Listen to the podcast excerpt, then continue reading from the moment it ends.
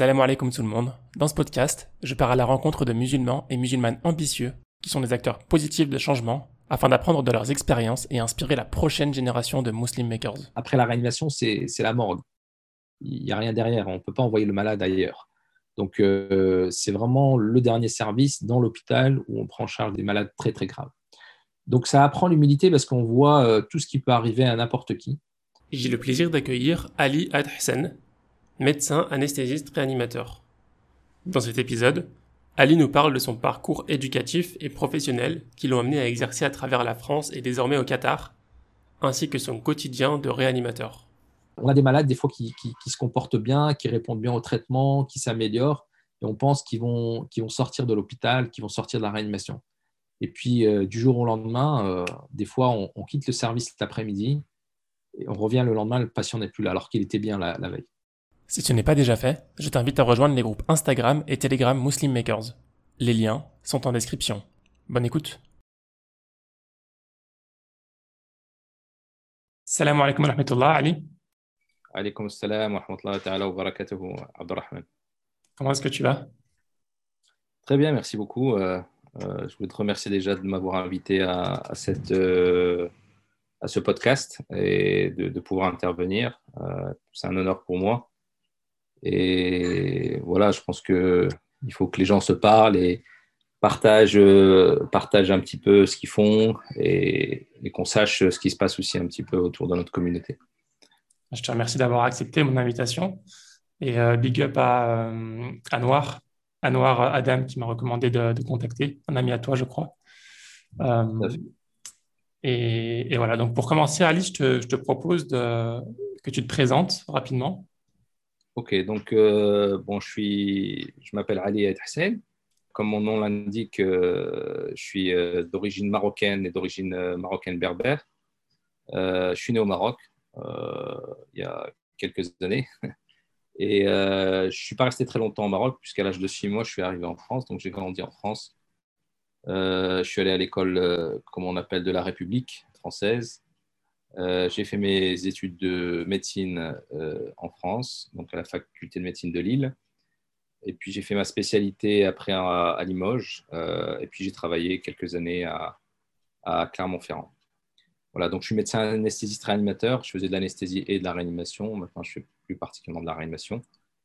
j'ai trois, je suis marié, j'ai trois enfants. Et maintenant, je vis au Qatar depuis à peu près six ans. Ok. Tu as toujours voulu travailler dans la médecine, être médecin? Oui, ça remonte en fait à, mon enfance. J'avais toujours le médecin généraliste qui venait à la maison, qui était très, euh, dire, très respecté, qui avait le savoir, euh, euh, qui venait, comment dire, sauver ou en tout cas gérer les situations de santé qui étaient critiques. C'était quelque chose de d'important quand avait, les gens avaient des problèmes de santé et la seule personne qui pouvait gérer ça, c'était le médecin. Donc, euh, c'était quelque chose qui m'avait euh, euh, attiré dès le départ parce que c'était, ça semblait quelque chose de, de, magique. Il y avait un savoir derrière que lui seul détenait. Tu as des médecins dans ta famille quand tu étais jeune ou c'était vraiment juste. En, fait, moi, dans ma famille, je suis premier à être allé jusqu'au niveau du, du, bac et plus loin, en fait, et être médecin. En fait. nous, on fait partie originairement d'une famille où on s'occupait des terres au Maroc. Moi, je suis originaire du sud du Maroc, hein, vers, euh, vers Zagora, et mon père est arrivé en 1970. Euh, à l'époque, quand il y a eu le recrutement des, des, immigrés au Maroc. Donc, les gens passaient, les, les, les Français recruteurs passaient de village en village et ils prenaient les jeunes recrues dans les villages. Et mon père faisait partie de ces gens-là. Donc, euh, sa famille euh, s'occupait d'agriculture principalement. C'était la, la, majeure partie de leur, de leur activité. Ok. Au niveau de ton éducation euh, scolaire, ça a été compliqué ou facile? Tu étais un bon élève Ça se passait comment? Bah, Disons que moi, j'ai grandi à Grande-Sainte, c'est une banlieue de, Dunkerque, c'est une banlieue qui était comme les banlieues parisiennes euh, euh, ou, dans le sud vers Marseille. Donc, c'était une banlieue qui était, qui était assez, assez compliquée. disons que ici, sur tout le pourtour Dunkerquois, il y a principalement beaucoup d'usines. Il y a le port. vous avez dû entendre parler de, de, la sidérurgie. Mon père était venu au départ pour travailler dans les mines en 1970. Il a fait deux ans. Puis après, il s'est dirigé vers la sidérurgie et du coin de Valenciennes, euh, Valenciennes, Lens, etc., il, a, été euh, recruté à, sur Dunkerque. Dunkerque, c'est un grand port, hein, c'est l'un des plus grands ports de, France après, euh, après Le Havre et Marseille. Je pense que c'était le troisième port, je ne sais pas quel niveau il est maintenant. Et donc à l'époque, tous les minerais arrivaient là, et donc c'était logique d'avoir des, usines sur tout le pourtour de, de, la région dunkerquoise. Donc, il y avait euh, de la raffinerie, il y avait de la sidérurgie, et mon père travaillait dans la sidérurgie. Mhm. Donc, on peut imaginer qu'à l'époque, euh, effectivement, nous, on a, on a une grosse, grosse communauté euh, du Maroc. Il y avait beaucoup de gens berbères qui, qui, sont venus s'installer sur le, sur Grande-Sainte et surtout pour Tours, Dunkerquois. Et il y a aussi d'autres nationalités, hein, puisqu'on, moi, à l'époque, quand j'étais à l'école, on avait, on avait les gens qui venaient de, Pologne, hein, qui étaient là bien avant nous, les Polonais, il y a eu des, probablement des Belges, même bien avant ça, euh, au début du 18e ou 19e siècle ici. Il y a eu euh, les Espagnols, les Portugais, donc, euh, et puis bien sûr tous les gens d'origine de, de l'Afrique du Nord, Algérie, Maroc, Tunisie, on avait les Turcs. Donc c'était un melting pot invraisemblable qu'on avait ici mais euh, tout a été concentré. Grande Sainte, ça a été une ville où il y avait que des blocs, que des cités, que des cités. Donc, euh, on traversait la ville et nous, moi, j'habitais dans un bloc hein, euh, jusqu'en 85.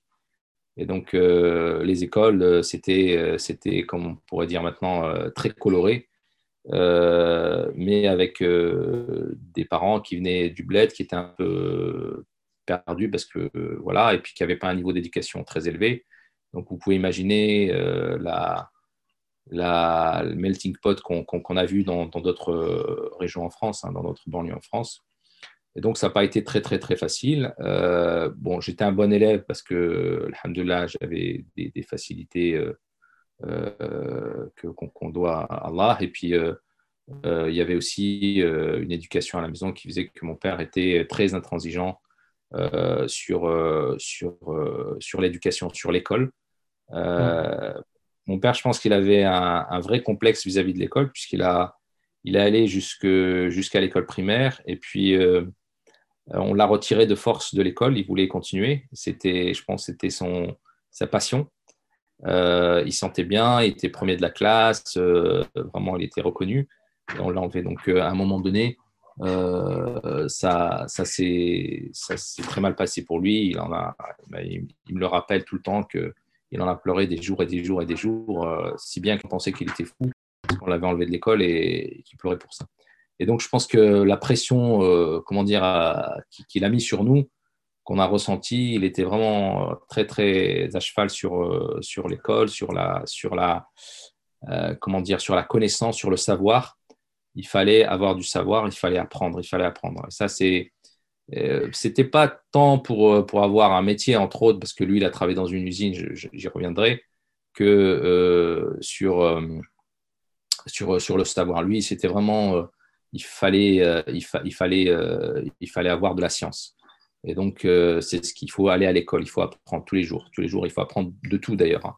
Euh, et puis profiter de l'opportunité que, vous aviez, que vous aviez aussi. Hein. Exactement. Et pour lui, il disait que voilà, être en France, on a l'école, elle est gratuite, euh, on a à, boire, à manger. Euh, enfin, en plus, on, avait, on, avait, une ville où il y avait pas mal d'activités, donc on n'avait on pas à se plaindre. D'ailleurs, il ne comprenait pas que malheureusement, beaucoup de, de gens n'aient pas, pas travaillé à l'école, enfin, des, des, des, amis, des voisins. Euh, et donc ça, ça, ça, ça, ça l'a toujours touché. Et bon, il répétait et répétait même à ses amis. Hein. Euh, envoyez vos enfants à l'école, euh, suivez-les, etc. c'était pas, c'était pas dans le dans le move de l'époque puisque les gens pensaient retourner au Maroc ou dans leur pays d'origine. Et, donc, bon, les gens se laissaient aller, ils ne voyaient pas l'importance de, de, de, de l'éducation et de l'apprentissage à l'école. Donc voilà, mm. c'est un peu l'histoire qui a fait que ben, moi, j'ai probablement bénéficié d'un suivi, pas dans, dans, le détail, hein, mais c'était la répétition après quand on arrivé à un certain niveau, dès, le collège, il ne vérifiait pas mes, mes, devoirs ou quoi que ce soit, mais il demandait est-ce que j'avais fait mes devoirs, où j'en étais, il demandait d'aller à la bibliothèque, d'aller lire, etc. Donc, il, il était toujours attiré par la, connaissance et il voulait que, que je puisse, pas, pas que moi, mais tous mes frères et sœurs aussi, hein, j'y reviendrai, euh, qu'on ait un, accès à, la connaissance. Et ça, c'est pour lui, c'était un pouvoir.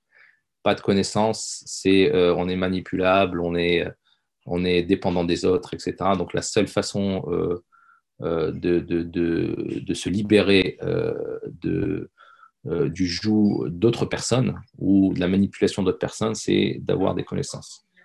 Et pour lui, il n'y avait pas de raison, et je pense que je, pense aujourd'hui, il n'y a pas de raison que quelqu'un soit plus intelligent que l'autre.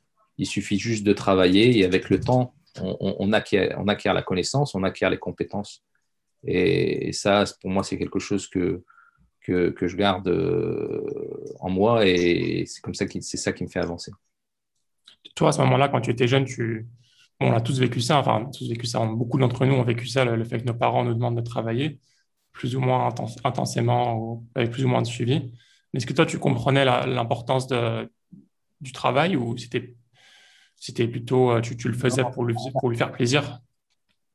Oui, oui, bah, bien sûr. Je pense que on, à, cet âge-là, on a, du mal, mais parce qu'on n'a pas les, codes. Quand on est dans un environnement où tous les gens vous expliquent l'importance, vous comprenez, quand c'est que le papa et parmi euh, tant d'autres, on a l'impression que c'est, c'est euh, quelque chose qui, qui sort de l'ordinaire et on, comprend encore moins. Hmm. Euh, bien sûr, moi, moi je, le vois aujourd'hui, quand on est dans un, mes enfants sont dans un environnement complètement différent. voilà, c'est dans, dans tous les, les, les, cadres sociaux, les gens qui sont autour de, nous, c'est des gens ben, qui valorisent l'apprentissage. Euh, alors, euh, il faut faire attention parce que là, les gens veulent que les enfants aient un super métier, euh, fassent de l'argent, etc. Et c'est un petit peu le, l'autre face de, la pièce il faut faire attention.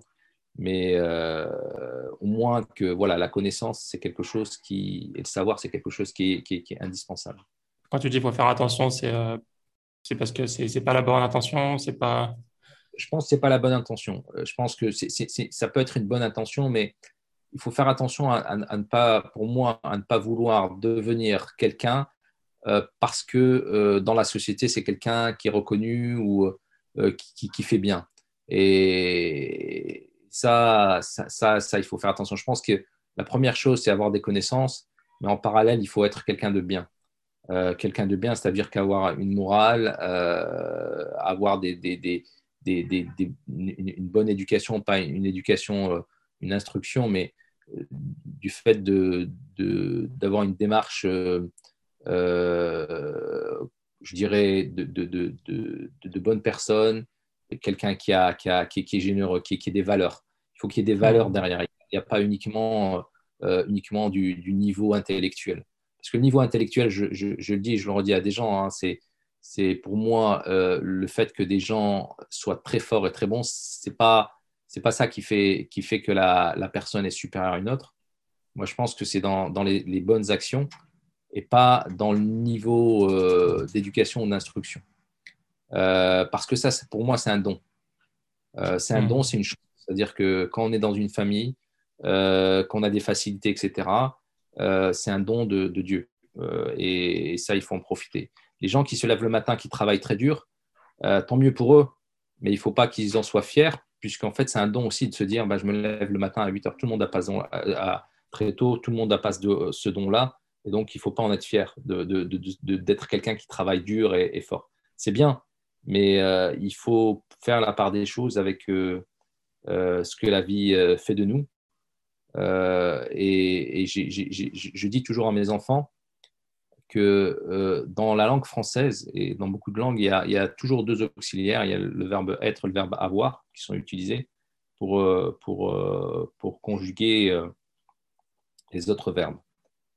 Hmm. et donc, ma, une, une, des maximes que, que, que j'ai trouvé intéressante, il y a, à partir de ces deux auxiliaires, il y a être et avoir.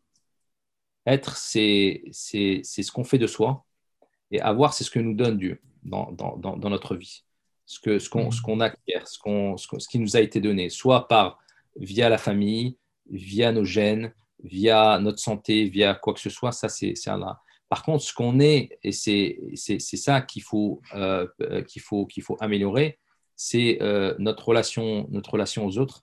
Et donc, euh, ça, c'est véritablement important.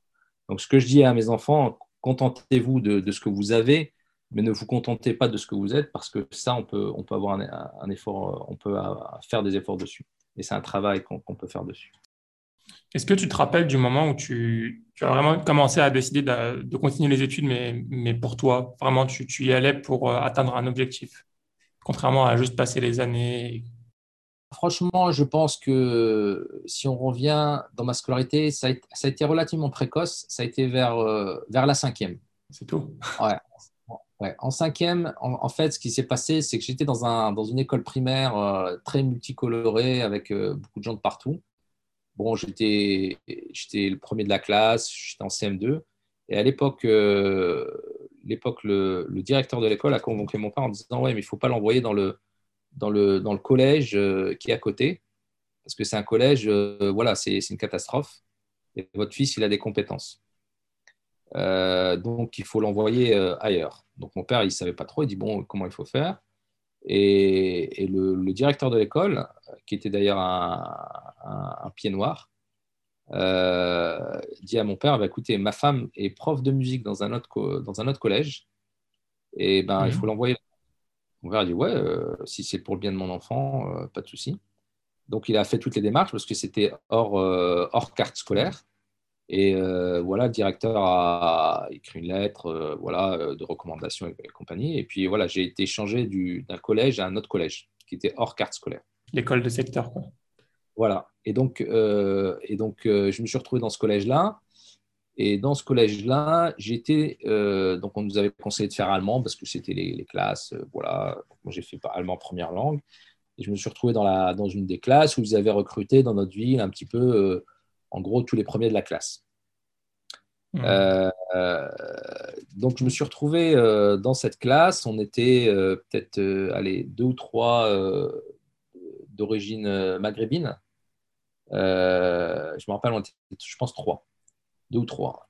Alors que dans, notre, dans mon école primaire et dans l'autre collège, on, je pourrais dire qu'on était peut-être probablement plus de 70% de, gens d'origine euh, méditerranéenne même, parce que en comptant euh, l'Italie, l'Espagne, etc., on va dire aller plus de 80%. Euh, donc ça a été complètement, complètement on a inversé le, ratio. Nous, on était très très minoritaire. Au début, bon voilà, je me suis mis à travailler. il y a une certaine, comment dire, compétition. Moi, j'aimais bien la compétition parce qu'on faisait du sport, etc. Et bon, bah, je travaillais, euh, je m'en sortais pas trop mal. Et puis, à un moment donné, euh, je me rappelle, il y avait une, prof de français qui m'avait. Euh, je, travaillais dur pour essayer de faire des belles rédactions, etc. Et, elle en avait toujours pour les autres élèves. Ça m'avait un petit peu, un petit peu déçu. enfin, ouais, j'étais déçu et un petit peu découragé parce que je travaillais dur mais euh, elle avait les, les, les, autres de ma classe, c'était les petits derniers de la famille. Moi, j'étais le premier de la famille, et les autres, c'était les, petits derniers. Oh, t'es le petit frère de machin, t'es le petit frère de un tel, euh, Alexandre, Mathieu, euh, euh Michael, etc. à chaque fois, elle avait toujours un petit mot gentil pour eux et jamais pour moi. Je me dis, mais c'est fou ça, je travaille dur bon, j'avais l'impression qu'ils n'étaient pas meilleurs que moi et à chaque fois, il y avait toujours un petit avantage pour. Et puis, je me suis laissé un petit peu aller. Euh, fin de sixième et même début de cinquième. Et début de cinquième, euh, bon, je me, maintenais dans les matières, euh, comment dire, mathématiques, scientifiques, mais dans les autres matières, j'y donnais pas beaucoup d'importance. Et arrive le, conseil de classe du premier trimestre de cinquième, et la prof de principale, c'est une prof d'art plastique. Et donc, mon, père allait venir pour le, la rencontre parent-professeur. Mes notes n'étaient pas super. je n'étais pas dans, le, on va dire dans premier tiers de la classe. Donc je me suis dit, c'est bon, là, je vais me faire démonter par mon père. Et la, la, prof d'art plastique, elle a, elle a nuancé en fait en disant ben non Ali c'est quelqu'un de, de, bien qui voilà qui s'investit c'est vrai je m'étais étant en art plastique j'aimais bien un petit peu faire des choses un peu artistiques avec elle et donc, elle était, elle était contente de moi. Et puis, elle a dit oui, euh, bon, il a des bonnes notes en maths, en physique, il pourrait faire mieux. Bon, voilà, après, il faut qu'il travaille sur d'autres matières. Et donc, comme elle avait nuancé, je me suis dit, euh, waouh, euh, là, je dois me faire démolir. Et puis, finalement, elle, a elle a été relativement sympa. Ben, je vais lui prouver qu'elle que, qu'elle avait raison. Et je me suis mis à travailler. Donc, du, du deux, premier, deuxième tiers, troisième tiers euh, de la classe, en second trimestre, euh, second trimestre, je suis passé euh, parmi les premiers en travaillant. Hmm. C'est fou comme une petite phrase comme ça, on pourrait dire que c'est rien, mais ça peut motiver un enfant. Je me suis retrouvé, et je me, je me, rappelle très bien, puisque le prof de physique redonnait les, les, les copies en, les, du, de, la, plus basse note à la, à la meilleure note. Alors qu'au début, j'étais dans, dans, le milieu, euh, et, je me rappelle, hein, euh, il y avait même des, pour te dire, hein, il y avait des, des, gens de ma classe, euh, un délégué de classe, bon, avec qui je m'entendais pas bien, qui avait fait même une sorte de pétition pour me virer de la classe, parce que bon, j'étais, j'étais comment dire, pas très cool avec eux. Et, et, donc, ils avaient, il avait recruté 3-4 personnes et voilà, il avait dit voilà, Ali pose des problèmes, on va le virer. Et ça, c'était le premier trimestre. Et deuxième trimestre, euh, et ben en fait, les, les, copies de, physique, je me, je me rappelle, ou en, tout cas en physique, ça m'avait marqué. Euh, les mecs étaient toujours fiers d'être euh, les premiers, les derniers à rendre des copies, c'était moi qui, recevais la dernière copie. Et ça, ça, ça commençait à les, choquer, à les paniquer. Et puis après, effectivement, des gens qui ne voulaient pas que je sois, sois exclu de la classe commençaient à vouloir me fréquenter. Euh, et donc, voilà, après, je me suis mis à travailler. Je me suis entendu avec un, ami euh, euh, de, cette époque-là, depuis la, sixième, qui s'appelle Mathieu. et on a, travaillé ensemble jusqu'au bac avec Mathieu. Et on a toujours été un duo, Ali et Mathieu, tout le monde nous connaissait jusqu'au jusqu'au lycée. D'ailleurs, j'ai vu mon ancien prof de physique de seconde première terminale que j'ai eu pendant trois ans il y a quelques jours. Et euh, il se rappelait, il m'a dit oui, tu étais toujours avec Mathieu, vous étiez ensemble, euh, qu'est-ce qu'il est devenu, etc. Donc euh, c'est assez, assez, assez marrant, mais voilà, à partir de ce moment-là, je me suis dit, j'ai vu que ça payait de travailler, d'apprendre ses leçons, et puis ça payait aussi de la, la, communication. Il y avait un, certain, un retour avec les enseignants. On arrivait à discuter. Si bien qu'à un moment donné, je me, je me rappelle encore, quand troisième ou dans d'autres classes, on avait une relation privilégiée, Mathieu et moi, avec, euh, avec nos enseignants, que ce soit nos enseignants d'histoire, les enseignants de philo. Euh, je faisais du latin et du grec aussi, donc on avait euh, des profs qu'on avait en, français, en latin, en grec pendant 7-8 heures donc on, pendant, pendant la semaine. Et donc, on avait vraiment, voilà, on, fermait la boucle, quoi. Et bon, je me rappelle qu'il y avait d'autres élèves qui, ah, de toute façon, ils sont, sont bizarres, ils comprennent rien on n'était pas dans le move, on n'était pas dans le, la mode euh, actuelle de dire les profs, euh, euh, c'est des nuls, ça ne ça sert à rien, etc. ouais, ouais c'était, on n'était pas considéré comme faillot, mais on était, considéré comme à part. trop sérieux. ouais, trop sérieux, voilà. Donc, donc mais, mais franchement, on a eu des relations, des relations très, très privilégiées avec les, les enseignants moi, j'ai appris énormément. Il y avait des, gens qui s'investissaient. Je, racontais euh, il n'y a pas longtemps, en seconde, je, me rappelle, on est parti à, quatre élèves. On avait deux enseignantes, une prof euh, d'histoire et une prof de maths. Donc, moi, j'habite dans le Nord, hein, euh, à Dunkerque. Et, je pense à un week-end. Donc, elle venait, il y en a une qui venait de Marseille, une de Vendée. elles, elles étaient jeunes elle venait d'être juste mutée euh, sur, euh, notre lycée, bon, euh, lycée d'une banlieue dunkerquoise, voilà, qui, qui, était un petit peu chaude. Et bon, c'était la déprime pour eux, hein, sortir de la Vendée de Marseille, se retrouver ici. Et donc, un jour, elles se sont dit, bah, tiens, on va, on va essayer de faire une bonne action. elles nous ont dit, ben, si vous voulez, on va passer une journée, un week-end, on vous prend et puis on vous amène à Bruges. Bruges, c'est à côté, hein, je n'étais jamais allé à Bruges. Donc, c'est la, la, Venise du Nord. Et donc, on a passé, elles nous ont pris avec leur voiture personnelle, on est parti, on a fait la journée, on est, on est, on est revenu. On s'est baladé, euh, la prof d'histoire nous a expliqué les canaux, euh, l'histoire de Bruges, etc. Enfin, c'était relativement sympa. À mon avis, qu'on pourrait plus refaire maintenant. Aujourd'hui, euh, voilà, deux profs qui prennent quatre élèves pour aller faire une sortie comme ça, c'est à mon avis ça, deviendrait euh, très compliqué et sujet à, beaucoup de discussions. Bon, en tout cas, voilà, c'est ce que je veux dire, c'est que c'est que à partir de, de, la cinquième, je me suis à travailler et pour moi, bah, c'était c'était un challenge de, de, pouvoir euh, aboutir à, quelque chose. Mais, mais, mais tu, as, tu, as fait, tu, as tout à fait raison, Abdelrahman, que euh, des fois, les mots d'encouragement, les mots de soutien, c'est énormément important. Et moi, j'ai appris ça parce qu'on est dans une culture du dénigrement en, France. On dénigre beaucoup les gens. Mmh. J'ai bah, bah, été, le, été, un produit de, ça, hein, où, je, où je, quand on avait même des internes ou des gens qui ne veulent pas travailler, etc., j'essayais de pas trouver une solution pour les, pour les amadouer et essayer de convaincre les gens qu'il faut faire quelque chose. Je me dis, ouais, ils sont comme ça, de toute façon, on ne peut rien faire, euh, c'est euh, plié. Euh, là, en étant parti au, au, Qatar, en travaillant avec d'autres gens, avec, avec un esprit multiculturel, avec une approche différente. Maintenant, voilà, il y, y, a des gens qui qui sont pas bien pour telle ou telle raison, mais qu'on encourage, qu'on essaie de, comprendre, qu'on essaie de, de, pousser pour, pour améliorer, améliorer les choses. Et je hmm. pense que c'est même nous dans notre dans notre façon de faire en tant que musulmans, euh, c'est quelque chose qu'il faut qu'on garde. Il faut avoir vraiment une bonne intention vis-à-vis de, de on dit, vis-à-vis de son prochain, en se disant voilà, euh, qu'est-ce que je peux faire pour que cette personne euh, soit meilleure. Et c'est bénéfique pour moi. Et je me suis rendu compte qu'à chaque fois que, que, je faisais ça, j'avais toujours des, des, des, retours positifs. Hmm.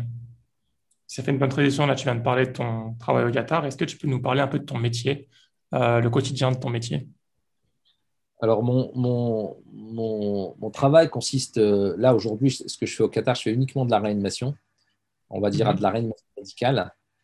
Donc, euh, la réanimation, c'est une spécialité médicale qui est relativement récente. Hein. on va dire qu'elle a probablement débuté avec la poliomyélite dans les années 50. Euh, il, y avait, une épidémie de poliomyélite et les gens, euh, euh, quand ils étaient infectés, ben, en fait, ils avaient une atteinte des muscles, et d'ailleurs des muscles respiratoires, et donc les gens ne pouvaient pas respirer. Et donc, comme ils ne pouvaient pas ouvrir, comment dire, faire une, une, respiration, ouvrir leur cage thoracique avec le, le, muscle diaphragme, donc ils doivent mmh. respirer, et comme ils ne pouvaient pas respirer, ben, ben quand on ne respire pas, on meurt. Donc, euh, donc on a, il y avait des, des, choses qui ont été mises en place. Il y avait des respirateurs, des machines. D'ailleurs, il y a des, des, photos très célèbres. Moi, j'ai vu des, des, grosses machines euh, où la personne est bloquée dedans euh, à vie. Quoi. Exactement. On appelle ça des poumons d'acier. Et mm. donc, les gens restent à l'intérieur. En fait, on crée une dépression à l'intérieur de cette mm. machine. Et donc, en fait, la cage thoracique s'expand par la dépression. Et donc, la personne eh ben, a de l'air qui rentre à l'intérieur de, de, de, ses poumons. En fait, mmh. on a essayé de reproduire euh, euh, le même mécanisme qu'on fait en, fait, euh, par, en respirant normalement. Donc ça, ça je veux dire, c'était un support, un support pour, pour, que les gens puissent respirer. Donc ça a été un support technique. C'est avec une machine. Donc la, réanimation, c'est souvent des, comment dire, il faut déjà comprendre la maladie pourquoi la personne est dans, cet état-là. Donc, il y, a, de la médecine. Il faut connaître la médecine, hein. ce n'est pas uniquement euh, des supports. Donc, la première étape, c'est de comprendre ce qui se passe. Et puis, rapidement, selon le degré d'urgence, c'est d'avoir un, support technique euh, pour que la personne ne soit pas en danger vital. C'est-à-dire que si on a un problème de, respiration, ben, on peut apporter de l'oxygène, on peut apporter euh, un, support mécanique avec une, machine de, ventilation, une machine qu'on appelle un ventilateur, qui va permettre soit d'amener de l'air avec un gaz, avec de l'oxygène, soit qui va amener euh, qui va amener une aide respiratoire, qui, va être une sorte de, support, parce qu'on n'a pas assez de force pour pouvoir respirer. Donc ça, ça, a été, voilà, ça c'est pour les poumons, pour les reins quand ils, ne vont pas bien ou quand on a une maladie qui fait que on n'arrive plus à, éliminer toutes les toxines du corps qui sont éliminées usuellement par le rein. Eh ben, on va utiliser des. Ça, ça peut arriver en urgence. Hein, euh, on peut avoir des urgences où euh, il faut faire une dialyse. Et eh ben, souvent, ça se fait en réanimation. On peut avoir des gens qui ont des, traumas, euh, qui, ont, des traumas, par exemple, au niveau cérébral. Il y a, du sang dans la tête à cause d'un trauma, ou alors du sang dans la tête parce que il y a eu, un, vaisseau qui a, éclaté, ce qu'on appelle une rupture d'anévrisme, par exemple. Donc là, il y a du sang et le cerveau ne peut plus faire sa fonction puisqu'il est comprimé par par, euh, par une partie qui, qui, qui, prend de la place et qui est du sang. Et donc, le cerveau ne fonctionne pas bien et donc la personne ne peut pas respirer et a des problèmes vitaux. Donc, à ce moment-là, il faut qu'il soit en réanimation. Il faut que la personne soit en sous-respirateur, etc. En, fait, il y a tout un panel de, de supports, ce qu'on appelle de supports d'organes. On, a des organes vitaux, les poumons, le cœur, les reins, le cerveau, tous ces organes, le foie, tous ces organes-là, ils ont une fonction particulière dans l'organisme. Quand ils sont qui sont plus fonctionnels, et eh ben, en fait, ça a des conséquences vitales directes sur le patient. le patient peut hmm. mourir d'une à l'autre. Donc, en général, quand le patient est pas bien au, départ, bon, on appelle l'ambulance, les pompiers, le SAMU, ils vont l'amener euh, aux urgences. On va essayer de faire un tri et comprendre ce qui se passe assez rapidement. Et puis, dès qu'on a besoin d'un support, le malade va obligatoirement atterrir en réanimation. L'urgence, c'est vraiment euh, euh, le, moment où on essaie de comprendre rapidement ce qui se passe. On fait un, tri des, maladies et, on peut avoir des supports au niveau des urgences, mais après la prise en charge pour pouvoir revenir à une vie normale, ça se passe en réanimation. Quand on dit pronostic vital engagé, c'est ça ou c'est oui, à partir du moment où on a un pronostic vital engagé, bon, c'est un terme générique hein, qu'on utilise beaucoup dans les médias. Mais euh, dès, qu'on a euh, quelqu'un qui a un, de ces problèmes d'organes et qui rentre en réanimation, effectivement, on, rentre quelqu'un en réanimation parce que le pronostic vital est engagé tout le temps. Hmm. Donc après, il y, a de la réanimation médicale, euh, c'est-à-dire là, c'est des maladies, des maladies chroniques, hein, des gens par exemple qui ont, qui ont fumé pendant des années, qui ont une maladie chronique qu'on appelle la, la, la euh, bronchopneumopathie chronique obstructive, qui est une maladie euh, des voies respiratoires et du poumon. Le poumon est, lésé.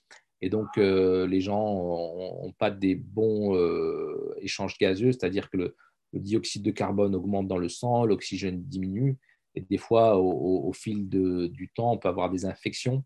Et donc, l'oxygène descend, le dioxyde de carbone augmente encore plus dans le, dans, dans, dans, le sang et à ce moment-là, il faut les aider. Et ces gens-là, eh ben, ils vont arriver en réanimation et on va essayer de les assister avec des, supports euh, de, ventilation, avec des machines qui permettent, soit avec des masques, ou soit si la personne ne euh, respire pas bien et est vraiment en difficulté, on est obligé à ce moment-là de passer à ce qu'on appelle l'intubation, c'est de mettre un tuyau dans, dans la trachée, essayer d'aider de, la personne à, respirer avec la, avec la machine et laisser le patient se reposer. Donc, on les met dans une sorte de coma artificiel avec ce qu'on appelle des, médicaments sédatifs et pour la douleur. Comme ça, ils ne sentent pas la douleur liée au tuyau, euh, au fait qu'on les manipule, etc. Euh, et on essaie d'attendre, de, ben, de, traiter par exemple une infection avec des antibiotiques. Quand l'infection a été traitée et que le, le, poumon se régénère un petit peu plus, en tout cas la partie qui a été lésée, à ce moment-là, on essaie de diminuer un petit peu l'aide et voir comment le patient refait euh, puisse respirer tout seul euh, au fil du temps. Donc euh, voilà, en fait, il y, a, énormément de support en réanimation. Et puis après, il y, a, des gens qui se font opérer aussi et qui ont des complications liées à leur maladie de départ. il y a des gens qui ont des problèmes de cœur, des problèmes de reins, des problèmes de, sang, etc. Mais ils doivent se faire opérer pour une intervention, une intervention X ou Y. Et donc, comme ils se, font, ils se font opérer, ils ont un peu plus de risque d'avoir des complications. Donc, quand ils ont une complication, ou même des fois quand ils sont à gros risque de complication, on les met en réanimation, souvent dans des réanimations euh, qu'on appelle chirurgicales. et on les, on les, on les, ou général, et on les suit et on regarde que tout se passe bien. Et si tout se passe bien, ben, ils sortent de réanimation. Et des fois, ça se passe pas bien et il faut les garder un peu plus longtemps en réanimation parce que, par exemple, ils peuvent saigner, euh, ils peuvent avoir un problème cardiaque. Euh, et à ce moment-là, il faut qu'il y ait des gens spécialisés dans cette prise en charge pour, pour gérer ça. Et puis après, pour les malades un peu plus compliqués, on peut avoir des, des, des, gens qui ont des problèmes et de reins, et de foie, et de, de, poumons en même temps. Donc là, c'est des malades beaucoup plus graves, des malades qui ont des complications plus importantes. Et à ce moment-là, il faut un support, euh, un support plus important. Et bien sûr, ils ont un risque de décès qui est, plus important. Ok. Toi, tu dois voir la, mort de très près dans ton métier. C'est déjà à l'hôpital, on doit avoir, des morts assez régulièrement, mais en réanimation, c'est le taux. Tu sais, il est de combien environ? Enfin, c'est ça être euh, beaucoup. On dit, que dans une réanimation, euh, une vraie réanimation, hein, parce qu'en fait, le terme réanimation, c'est particulièrement français. Après, dans les autres, on appelle ça un ICU, Intensive Care Unit. Euh, euh, et, ou dans, en Belgique et en Suisse, on appelle ça des soins intensifs. Mais en France, on a aussi ce qu'on appelle des soins intensifs, ce qu'on appelle des soins intensifs d'organes. En général, c'est quand il y a un, seul organe qui est touché et qui a besoin d'une surveillance ou, d'un support. Mais dans la réanimation euh, ici en, France ou en général, les, vraies réanimations avec des vrais supports d'organes, on va dire qu'on a entre 20 et 25 de, de, mortalité dans la réanimation. Oui. Euh, voilà, donc euh, c'est, oui, on a une personne sur cinq qui va, qui va décéder en rien. Et bien sûr, là, une personne sur cinq, on peut imaginer que c'est des, des, patients qui ont euh, déjà des, des comorbidités, ce qu'on appelle comorbidités, qui ont déjà des maladies, des gens qui en sont âgés, des gens qui sont déjà sous oxygène à domicile, qui ont sous, sous dialyse. Donc ces gens-là, comme ils ont déjà toutes ces maladies-là, quand ils font une complication qui, les amène à la réanimation, ben, c'est de la probabilité, c'est normal. Après, quand quelqu'un est jeune et a un seul problème, euh, si c'est une infection, il, a, il est plus à même de récupérer. Mais hmm. ça ne veut pas dire qu'on a 100% de récupération chez les gens jeunes. On a des gens jeunes qui meurent parce que euh, voilà, la vie est, faite qu'on ne peut pas guérir, on peut pas tout guérir. Et ça, c'est quelque chose d'important qu'on ne dit pas. Je pense que dans les films euh, américains, on a, on a beaucoup, euh, on, montre pas beaucoup euh, la réanimation, un peu plus maintenant, mais et d'ailleurs on la montre mal la plupart du temps. quand les gens filment, c'est pas toujours bien filmé. ou alors c'est un petit peu, c'est un petit peu du sensationnel. Mais le, problème de, de, la réanimation, c'est que on a des, des gens qui, qui, décèdent et malgré tout, ils, sont jeunes. On ne peut pas sauver tout le monde. La médecine ne peut pas sauver tout le monde. Tu vois combien environ de patients par jour, toi? Euh, Par jour, alors quand je fais mon tour, euh, je vais dire euh, à peu près entre 12 et 15 malades, des fois moins. Hmm. Et ça t'arrive de te lier d'affection avec certains? Ah, bah bien sûr, bien sûr. On, est, on, est, on, est, on est humain. Et, et quand, quand, quand, quand, on prend en charge des malades, on ne peut pas dire euh, qu'on est complètement euh, insensible euh, à nos patients. Au contraire, même s'ils sont des fois sous sédation, on, on parle beaucoup avec les familles. on parle beaucoup avec les familles, on discute beaucoup avec les familles euh, discute de, de, tout. Hein. C'est vraiment une prise en charge globale. Moi, ce que, ce que je dis, c'est qu'en réanimation, 50% de mon temps, c'est la discussion avec les familles. 50% de mon temps. Enfin, de, de, mmh. mon objectif de travail. Si je passe pas beaucoup de temps à, discuter avec les familles, c'est qu'il y a un problème. Il y a beaucoup de psychologie dans ce métier. Il y a beaucoup de psychologie. Euh, et puis, c'est important pour le patient, c'est important pour les familles aussi. On sait que euh, le stress des familles euh, dont les patients, dont, les, membres d'une famille sont en réanimation est très très très élevé. Donc euh, il, faut, discuter avec eux et, c'est bien aussi pour nous. C'est-à-dire qu'on on est sur la même longueur d'onde, on, s'entend. Ce n'est pas toujours évident. on a des cultures différentes entre le Qatar et la France. Hein. en France, on on a peur de l'acharnement thérapeutique certaines familles ne veulent pas qu'on s'acharne, même si des fois euh, les familles peuvent, euh, les, patients peuvent récupérer. Mais au Qatar, on a beaucoup d'acharnement thérapeutique. On a beaucoup de, familles qui, veulent qu'on continue, qu'on continue, alors que des fois, c'est des maladies où il n'y a, pas de, a, pas de, a pas de pronostic. Il n'y a pas un hmm. bon pronostic. C'est quoi du coup l'éthique islamique par rapport à ça? Alors, en, réanimation, je, pense qu'il y a, à ma connaissance, hein, il n'y a, pas beaucoup de. Il y a des discussions, mais euh, il n'y a pas beaucoup de cercles où on, discute beaucoup euh, de, réanimation, euh, d'éthique en, réanimation d'un point, de vue, point de vue islamique. et puis ça dépend, ça dépend d'un pays. Je pense que en France, en tout cas, euh, la, loi euh, qui a été la loi Leonetti qui a été qui a été retravaillée récemment euh, est, très, très, très très bien. En tout cas, moi je pense qu'elle est en total accord avec avec l'éthique musulmane. j'ai pas de... C'est quoi la loi? Alors la loi, elle dit principalement que ben voilà, il faut prendre en charge les patients. Et quand on a des patients dont on sait en tant que médecin que, voilà, les gens sont en fin de vie et futiles, il faut traiter la douleur, même si la, prise en charge de la douleur euh, et du confort du patient peut entraîner le décès. Donc euh, ça, ça voilà, on ne laisse pas souffrir des, gens euh, parce que voilà, on veut, on veut qu'ils vivent dans la douleur.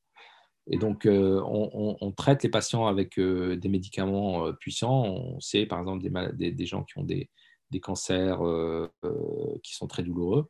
Eh ben, il, faut, il faut les calmer. Et si, si ces gens-là, par exemple, ne respirent plus, parce qu'on les a calmés, qui sont confortables et qu'ils respirent moins bien, par exemple, et que ben, ça, ça peut entraîner le décès, ça ça, ça, ça, pose pas de problème. Mmh. Donc, euh, voilà, c'est très bien. Moi, je trouve que c'est très, très bien délimité et donc euh, et qui est en comment, comment dire avec une, une, limite euh, claire par rapport à ce qui se fait dans d'autres pays, soit chez nos voisins les Belges ou en Suisse. En, islam, on a une relation assez particulière avec la mort, qui n'est pas spécialement la même que chez, chez les athées ou dans d'autres religions. Euh, d'ailleurs, il est recommandé de, fréquenter les cimetières, de, se rappeler de la mort. Toi, tu la vois tous les jours. Qu'est-ce que ça te fait, toi Comment tu le vis? C'est ce que je disais, je discutais avec euh, un ami il n'y a pas longtemps et euh, c'est souvent la, question qu'on pose. Hein. On dit oui, en réanimation, tu vois beaucoup de morts, etc. est-ce que tu, viens de me poser la question est-ce qu'on se lie, se lie avec des patients, des familles? C'est assez, mm c'est assez particulier parce que on ne sait jamais avec qui on a, on a comment dire, on est sur la, sur la même longueur d'onde. Euh, on a l'impression qu'on vit quelque chose personnellement euh, avec certains patients plus que d'autres. C'est bizarre, hein Et c'est difficilement prédictible en fait. Euh, on a du mal à, à chaque fois je m'étonne, je me dis tiens, là ça m'a touché avec ce patient. Euh, je me rappelle, il y a un patient il n'y a pas longtemps, et il avait plus de 80 ans, euh, mais il était bien une semaine avant, et puis il s'est dégradé rapidement. Je pense qu'il a fait une infection pulmonaire. Il est arrivé chez nous dans le service, on l'a pris en charge. Euh, ses, deux, ses, deux, fils étaient là, ils, étaient, ils devaient avoir la soixantaine. Et ça m'a touché parce que je considérais que déjà les fils étaient déjà âgés. Et là, leur papa qui était là, et ils étaient vraiment tristes. Et, il leur disait bon tout va aller tout, tout, tout, va bien aller etc et il est décédé très rapidement en 2-3 heures dans notre service. On n'a rien pu faire. Euh, donc ça a été un choc pour eux et puis ça a été un choc pour nous hein. c'est jamais très agréable de de, prendre en charge euh, un patient euh, et qui décède rapidement. Voilà ça fait partie de la, de la, vie et il faut qu'on le sache. Mais ça ça relativise, pour moi, ça relativise un petit peu euh, tout ce qu'on fait dans la vie. Des fois, voilà, on, cherche à faire ci avec ses enfants, on cherche à, gagner en notoriété. Et en fait, on est toujours appelé par, euh, par la mort. Ça relativise, ça, comment dire, refroidit de temps en temps un petit peu trop d'émulation dans un domaine, en disant, euh, ouais, ça c'est, bah, tu passes beaucoup de temps, mais est-ce qu'il faut y passer autant de temps. Est-ce que, est-ce faudrait pas passer plus de temps sur autre chose? Euh, Est-ce qu'il ne faudrait pas passer plus de temps avec euh, tes enfants, ta famille? Est-ce que tu ne devrais pas passer plus de temps avec tes parents, tes amis? Est-ce que tu ne devrais pas passer plus de temps avec toi-même? Euh, Et puis des fois avec ton Seigneur. Euh, ça, rappelle un petit peu tout ça.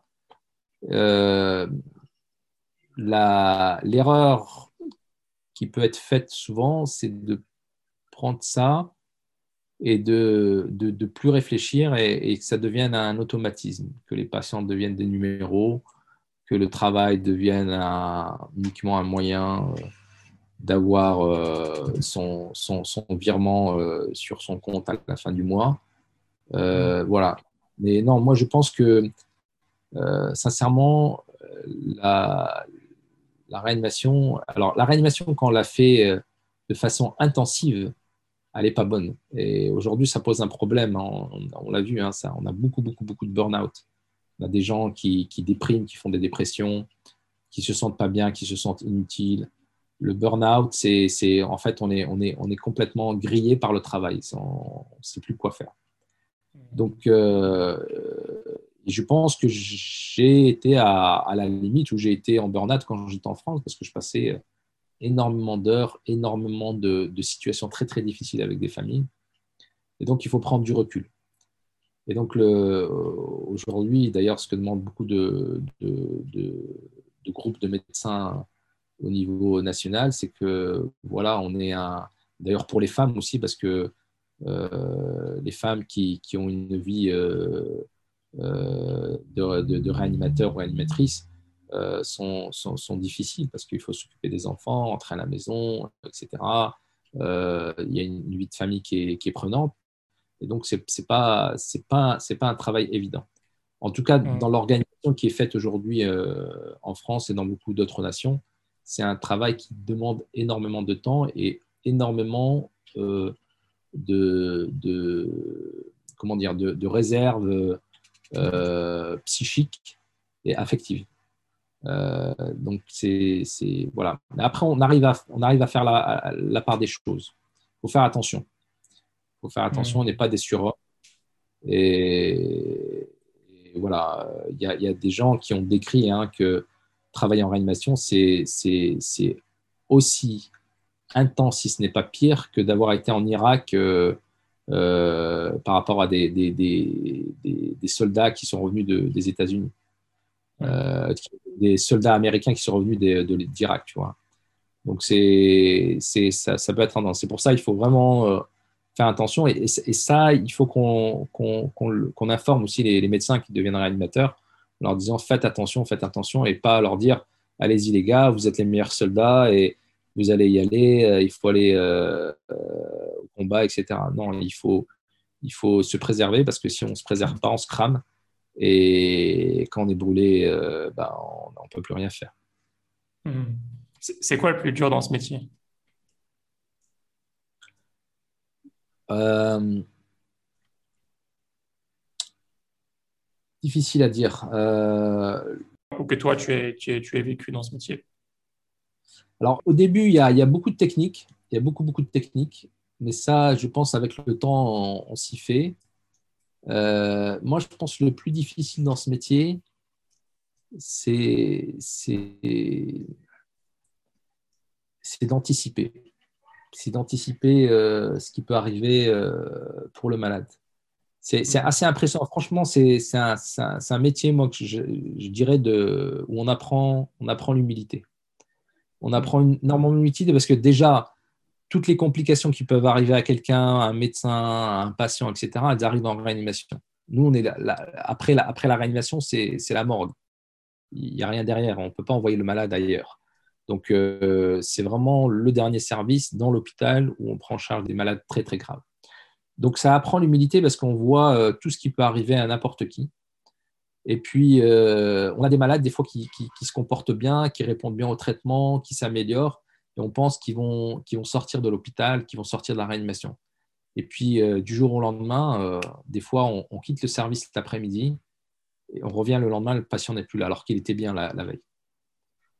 Et donc, ça, ça, ça arrive. Inversement, on a aussi des bonnes surprises. On a des malades. Hein, c'est là, moi, j'en, j'en, ai un qui a eu un Covid-19, Covid-19 il n'y a pas longtemps. Euh, on avait discuté de ce qu'on a fait, faire une limitation thérapeutique, c'est-à-dire que on n'allait plus mettre de traitement plus s'il y avait une autre complication. Et ce patient-là s'est amélioré. Il, mmh. a, il a complètement récupéré. On avait fait un scanner, il avait des problèmes dans le cerveau. On pensait que. Voilà. Donc, il y a énormément d'humilité dans ce, dans, ce métier. Euh, il y a beaucoup de discussions. Il faut toujours être collégial. Euh, c'est vraiment des discussions entre, avec la famille, avec les collègues, avec les infirmières, on discute avec tout le monde, on discute avec les autres collègues d'autres spécialités. Vraiment, c'est un métier euh, où il faut avoir, euh, voilà, il faut être euh, écouté, pouvoir, pouvoir synthétiser les demandes de, de, différentes personnes. Des fois, on va à l'encontre de décisions d'autres médecins parce que des fois, c'est des cas, des cas critiques où c'est pas toujours dans les bouquins. Euh, quelqu'un qui a fait un infarctus euh, et qui a du sang dans la tête, euh, voilà, si on demande au cardiologue, il va dire non, non, il faut mettre des anticoagulants qui vont augmenter le risque de saignement dans la tête. Et si on demande au neurochirurgien, il va dire il faut surtout pas mettre d'anticoagulants pour fluidifier le sang.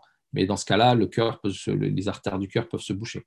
Donc on est toujours dans, pas tout le temps, hein, mais on a, on a un certain nombre de cas où on est mmh. dans des on, essaie de passer par le, petit trou de la souris pour éviter que les patients se compliquent. Des fois, ça marche et ça, c'est exceptionnel. Et voilà, et ce qu'on aime bien dans notre métier en réanimation, c'est quand les patients sortent de réa, enfin, on les a vus. Et ça, et ça c'est assez particulier parce qu'en fait, personne ne peut comprendre la réanimation jusqu'à y être passé ou avoir, eu un membre de sa famille qui est passé parce qu'on on voit toute, l'histoire du patient du début où il était bien jusqu'au moment où il est dans un état critique et vraiment au bord de la mort. Et le patient sort de la réa, sort de l'hôpital, et des fois ils mettent des, mois à récupérer, et on les voit revenir après six mois, un an, il revient dans le service pour nous faire un coucou. Et ça, c'est vraiment, euh, vraiment quelque chose de super. Là, on se dit vraiment, on, a, participé à quelque chose. Même si à la fin, il faut toujours savoir, et ça, c'est pour ça que je dis il faut avoir une humilité, le destin de la personne n'est pas entre nos mains.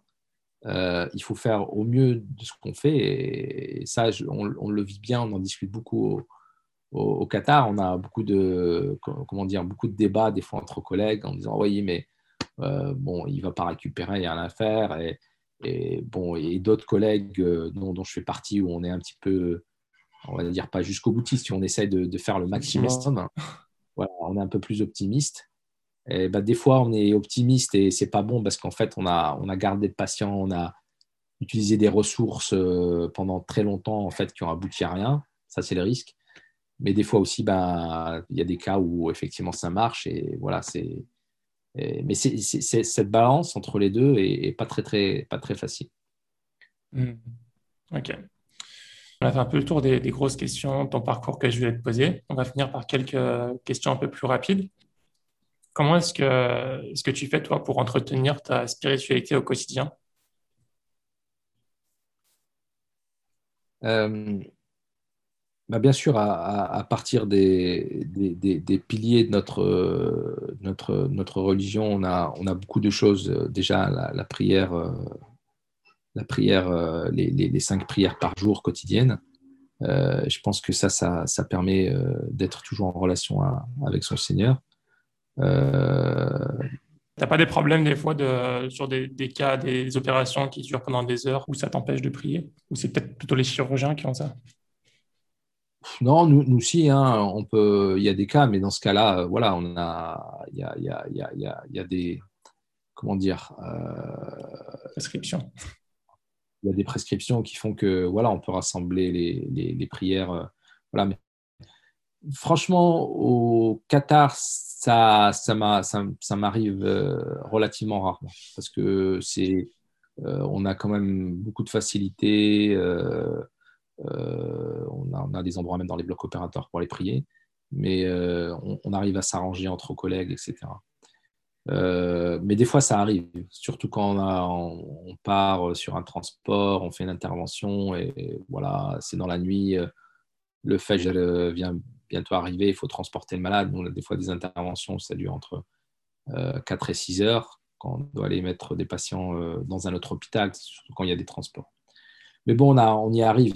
D'ailleurs, pendant le ramadan, ça a toujours été le challenge de, de s'organiser pour le jeûne euh, pour le, le suhour ou, l'iftar. On, on arrive à s'arranger. Alhamdulillah, il y a beaucoup de baraka dans, dans, ce qu'on fait et Allah nous facilite les, les choses. Ok. Tu as ajouter quelque chose peut-être? Euh, ouais, tu peux me rappeler la, la question euh, La question, c'était comment est-ce que tu fais pour entretenir ta spiritualité au quotidien? Bien sûr. Et donc, après, je, je, pense à partir de chaque cas, alors, moi, je ne le fais pas uniquement pour les, cas, les cas, mes cas, euh, ma prise en charge euh, des malades euh, à l'hôpital, mais à, chaque chose qui m'arrive, j'essaie de comprendre, en fait, même dans les rencontres, en fait, ou dans, toutes les rencontres, j'essaie de, comprendre pourquoi Allah m'a envoyé quelqu'un. Tu vois, aujourd'hui, on est en train de parler ensemble, eh ben, je vais essayer de réfléchir à pourquoi aujourd'hui euh, ce, 10 juillet 2021. Euh, Là, je suis en communication avec Abdelrahman Qureshi et, et, je vais philosopher par rapport à ça en disant euh, c'est quoi l'apport, c'est quoi le bénéfice pour les autres, pour moi, comment Abdelrahman m'a contacté via Anwar, comment j'ai rencontré. En fait, ça, ça, ça me pour moi, les choses ne se font pas par hasard. Il y a, toujours un but derrière. Et c'est une sorte de, message euh, qui nous est envoyé dans, la, façon dont on rencontre ou les, gens ou quand les choses nous arrivent. Euh, j'essaie de, comprendre, de, me dire, euh, voilà, Allah m'a envoyé cette personne. Qu'est-ce que j'en fais? Qu'est-ce que Qu'est-ce que je fais de, de, ce moment-là. Aujourd'hui, on, discute, on échange. Euh, qu'est-ce que ça va, ça va apporter? Bah, pour nous, pour nos enfants, pour notre communauté euh, donc c'est ouais, j'essaie de pas uniquement par rapport à mon travail parce que je pense qu'il faut pas tout focaliser par rapport à, ce qu'on fait, même si aujourd'hui dans la société, le monde actuel, on est énormément euh, comment dire profilé par, euh, par, par, par, son travail. Euh, je pense qu'il faut aussi pas hésiter à, connaître les gens dans, dans, dans d'autres domaines. Souvent, les gens disent Ah, mais c'est un tel, c'est le gars de. par rapport à son métier. c'est bien de temps en temps d'essayer de, de, voir les gens sous une autre facette, en disant voilà, il a une autre particularité que, les autres n'ont pas. Et cette particularité, elle n'est pas uniquement liée à son, à son travail. Hmm. Est-ce que tu as des, routines que tu, que tu suis euh, régulièrement, qui reviennent souvent? En fait, euh, non. Je dirais que j'essaie d'avoir des, de ne pas avoir de routine en, pratique. C'est plutôt le contraire. Je pense que dès qu'on arrive dans une, dans une routine, en fait, ça rend, ça rend les choses euh, un petit peu plus fades. Et donc, euh, j'essaye, j'aime bien tout ce qui est un petit peu nouveau, apprendre des nouvelles choses, euh, rencontrer de nouvelles personnes, discuter sur des sujets que je ne connais pas du tout. voilà, donc, d'ailleurs, au, Qatar, moi, je, fais, je, travaille beaucoup, je fais, je fais de la recherche je travaille avec des gens de, de, de, voilà, qui sont des ingénieurs, à l'Université du Qatar, qui sont des, microbiologistes à l'Université du Qatar. Euh, euh, voilà, je travaille avec des, vrais scientifiques qui sont dans des laboratoires. Euh, et voilà, ça, me permet de, faire autre chose que de la médecine, en tout cas de la médecine où on voit tout le temps des malades. je fais aussi de la recherche clinique, on essaie de comprendre un petit peu à partir de notre pratique ce que deviennent les malades, etc. Et puis, et puis voilà, après, j'ai d'autres activités, par exemple avec Anwar, où on essaie de, de, monter des projets qui puissent, qui puissent aider les, musulmans et les non-musulmans d'ailleurs à avoir d'autres d'autres façons de financer bah, les gens qui veulent avoir leur maison, etc. Donc, ouais, moi, je suis. Je suis et puis, j'aime bien euh, j'aime bien voilà, euh, vraiment créer, euh, créer un, réseau avec des gens fiables et des gens compétents sur lesquels on peut compter et qui puissent apporter à la communauté. Alors, il faut faire attention. Moi, je, dis toujours, on, on, a, on, a, on, a, un temps limité dans la vie et dans la journée. Et des fois, il ne faut pas non plus s'éparpiller. Et ça, c'est difficile. À mon avis, c'est c'est mon challenge. C'est voilà, il faut laisser à, à chaque partie de, de, de, soi et de sa vie euh, les, moments, les moments nécessaires. ça, c'est pas évident parce qu'on est, comme on dit, la, la dunia, et pour moi, c'est une sorte d'aspirateur. Euh, c'est une sorte de trou noir qui, qui, qui, qui tire. Euh, et si on ne contrôle pas la trajectoire de, de, notre vaisseau spatial, on est, on est englouti et ça y est, on est parti. Donc, euh, mais de toute façon, il y, a, cette attraction et il faut, juste contrôler euh, euh, la force de ces réacteurs pour pouvoir les diriger dans, le sens qu'il faut pour pouvoir suivre son chemin. Ok, très bien. Est-ce que tu as des recommandations, des, recommandations de, de, livres, de références, de vidéos, documentaires, peu importe, qui toi t'aurait particulièrement marqué et que tu voudrais recommander? Euh... Alors, il y, a un film qui qui, qui, qui, qui, est pas un super film, mais qui m'a philosophiquement qui m'a qui m'a intéressé, euh, qui s'appelle, c'est un vieux film, hein, ça s'appelle, euh, je crois, Bienvenue à Gattaca. Je sais pas si tu l'as vu. Non, je l'ai pas vu, non. Voilà, bon, c'est l'histoire d'un gars en fait que l'idée c'est dans, dans, le futur, on va pouvoir, à partir des, des, gènes des gens, savoir euh, qui va réussir dans sa vie et qui va la rater, en gros. Tu es un loser ou euh, tu es. Voilà. Et, donc, euh, voilà, l'intrigue, c'est que bah, c'est terrible comme, comme vie. Et c'est ce qu'on essaie de faire aujourd'hui. Mais dans ce film-là, en fait, on voit que bah, si on a de la volonté, la volonté est vraiment un, un but dans la vie, euh, un, but, euh, un but honnête et, généreux, on, arrive à, on, arrive à faire, euh, on arrive à faire des choses. Et il ne faut pas se laisser faire par l'environnement en pensant qu'on est moins que rien. Euh. Mais c'est pas parce qu'on est mieux que. On pense que la société nous renvoie qu'on est mieux que quelqu'un, qu'en fait on est mieux que quelqu'un, que, que les autres. Euh, je pense que moi je pense que l'humilité c'est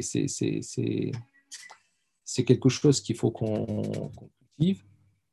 Et encore, je le dis, euh, contentez-vous de ce que vous avez, ce que vous donne Allah, mais ne vous contentez pas de, de, de ce que vous êtes, parce que vous pouvez vous changer intérieurement et changer les autres. Et ça, c'est et ça, Allah n'a diminué personne dans, dans, dans le fait qu'on qu'on puisse s'améliorer. Et il faut toujours s'améliorer.